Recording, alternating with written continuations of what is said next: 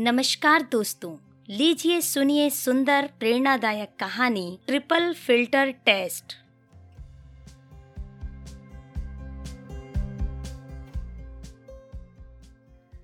प्राचीन यूनान में सुकरात को महाज्ञानी माना जाता था।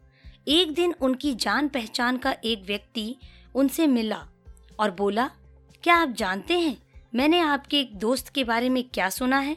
एक मिनट को रुको, सुकरात ने कहा।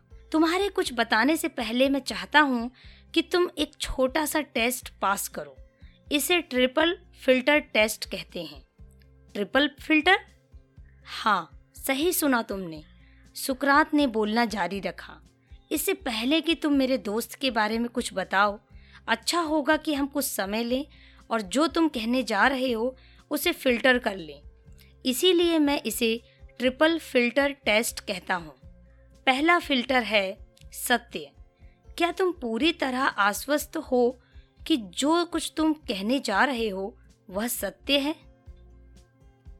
नहीं, व्यक्ति बोला, दरअसल मैंने ये किसी से सुना है और ठीक है, सुकरात ने कहा।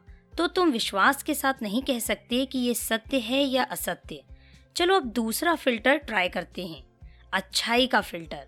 ये बताओ कि जो बात तुम मेरे दोस्त के बारे में कहने जा रहे हो, क्या वो कुछ अच्छा है? नहीं, बल्कि ये तो उसके उलट। तो सुकरात ने कहा, तुम मुझे कुछ बुरा बताने वाले हो, लेकिन तुम आश्वस्त नहीं हो कि वो सत्य है। कोई बात नहीं, तुम अभी भी टेस्ट पास कर सकते हो, क्योंकि अभी भी एक फ़िल्टर बचा हुआ है। उपयोगिता का फ़िल्टर। मेरे दोस्त के बारे में जो तुम बताने वाले हो क्या वो मेरे लिए उपयोगी है? हम्म नहीं, कुछ खास नहीं। अच्छा सुकरात ने अपनी बात पूरी की। यदि जो तुम बताने वाले हो, वो न सत्य है, ना अच्छा है और ना ही उपयोगी तो उसे सुनने का क्या लाभ? और ये कहते हुए वो अपने काम में व्यस्त हो गए। दोस्तों, आप सुन रहे थे मोनिका की आवाज़ में सुंदर, प्रेरणादायक कहानी, ट्रिपल फ़िल्टर टेस्ट। कहानी पसंद आई है तो इसे लाइक करना बिल्कुल ना भूलें।